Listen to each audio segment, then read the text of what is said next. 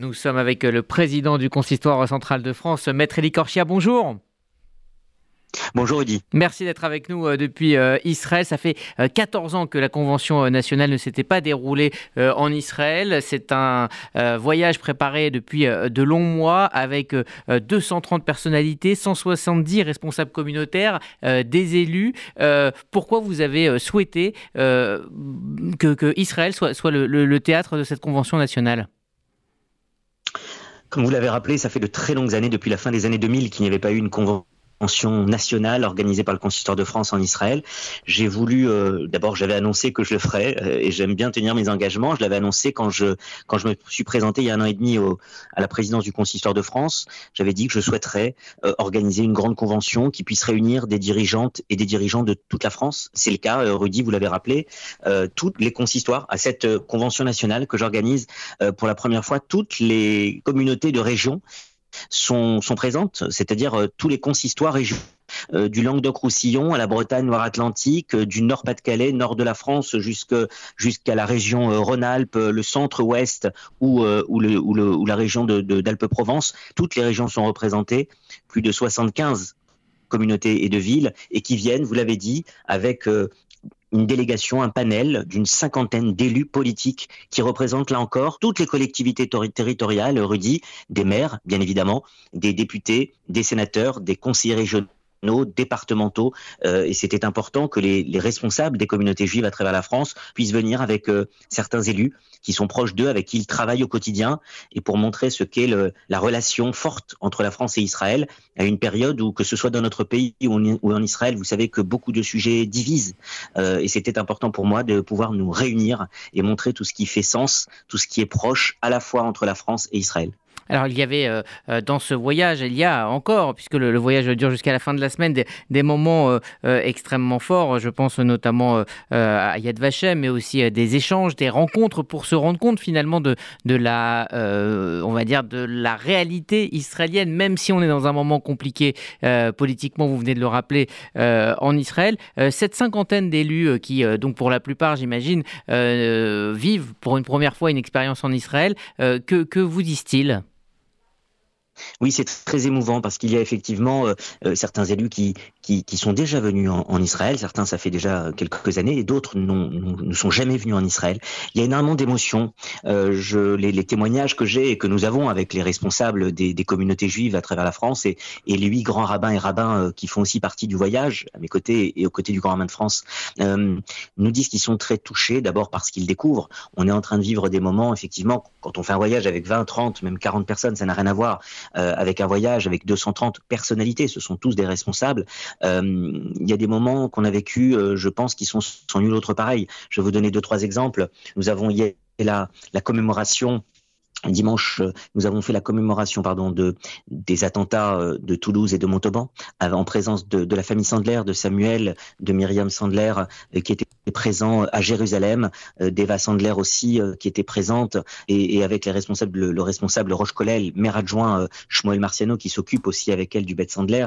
Je peux vous dire que cette cérémonie nous a nous a tous bouleversés parce que rendre hommage aux victimes. Et dernière, c'était à Toulouse que nous l'avions fait avec le président de la République, mais là à Jérusalem, là où Eva a, fait vivre ce Beth Sandler et rappeler la mémoire, le jour de commémoration du 19 mars. Des attentats à Toulouse, a été un moment extrêmement bouleversant où le grand rabbin d'Israël Israël, Israël Yosef, est venu dans notre délégation et a pris la parole et, a fait un discours. Je pourrais vous citer Yad Vashem, bien sûr, qui, est un passage fondamental, obligé presque d'une convention nationale en Israël. Nous avons fait bien sûr la visite, mais après, par exemple, nous avons été reçus dans le grand auditorium euh, de, Yad Vashem par le grand rabbin Meirlo, survivant de la Shoah, euh, rescapé, qui nous a livré un témoignage et qui a fait un discours devant toute la délégation réunie qui, je crois, euh, nous marquera pour toujours. nous avons ensuite été à la Knesset, par exemple, où j'ai pris la parole au nom de la communauté juive de France. Nous avons été reçus par le président de la Knesset.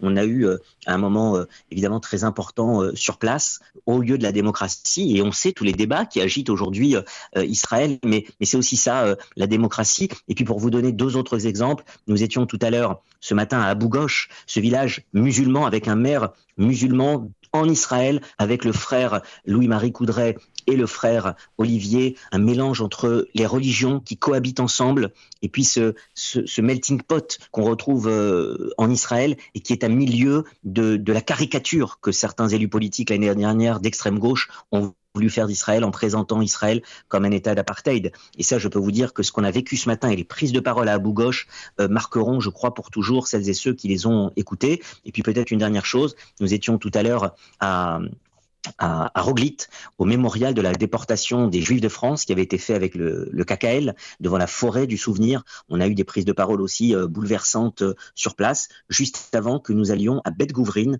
qui est classée au patrimoine mondial de l'UNESCO. Et là, on a, revu, on a revécu avec nos guides l'époque romaine, avec la Judée euh, dans, dans, mmh. les années dans les années 1000.